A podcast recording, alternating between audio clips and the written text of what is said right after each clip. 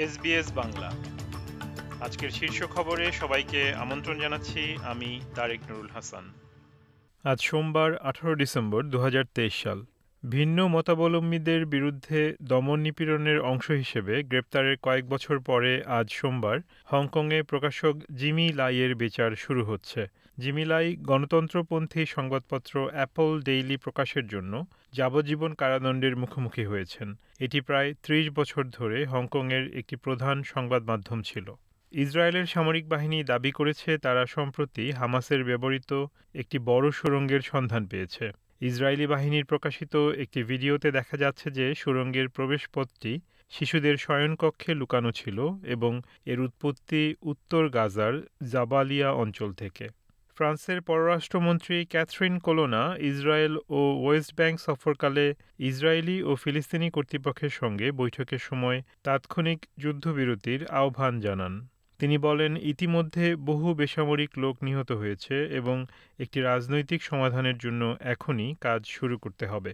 North Queensland ঘূর্ণিঝড় জ্যাসপারের কারণে বন্যা ও ভারী বৃষ্টিপাতে প্লাবিত হয়েছে, যার ফলে কেয়ার্নসে ইতিমধ্যে উদ্ধারকারী জাহাজ মোতায়েন করা হয়েছে। সোমবার এবং মঙ্গলবার পর্যন্ত বৃষ্টিপাত অব্যাহত থাকবে বলে পূর্বাভাস দেওয়া হয়েছে। স্টিভেন মাইলস আনুষ্ঠানিকভাবে কুইন্সল্যান্ডের চল্লিশতম প্রিমিয়ার হিসেবে দায়িত্ব গ্রহণের কয়েকদিন পর নতুন মন্ত্রিসভার সদস্যদের নাম ঘোষণা করা হবে। আজ আঠারোই ডিসেম্বর পাঁচজন নতুন মন্ত্রীকে নিয়োগ দেওয়ার মাধ্যমে গত নয় বছরের মধ্যে রাজ্য সরকারের ফ্রন্ট বেঞ্চে সবচেয়ে বড় পরিবর্তন আসবে বলে ধারণা করা হচ্ছে।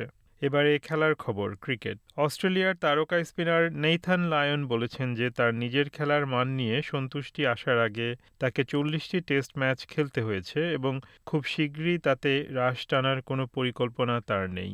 পার্থে পাকিস্তানের বিপক্ষে সিরিজের উদ্বোধনী ম্যাচে আশি রানে পাঁচ উইকেট নিয়ে তৃতীয় অস্ট্রেলিয়ান হিসেবে পাঁচশো উইকেটের মাইল ফলক স্পর্শ করেন। অস্ট্রেলিয়া এ ম্যাচে তিনশো ষাট রানে জয়লাভ করেছে।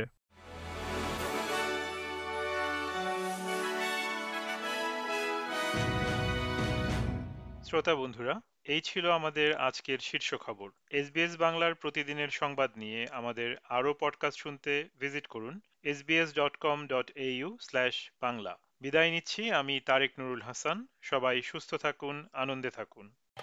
আমাদেরকে লাইক দিন শেয়ার করুন, আপনার মতামত দিন।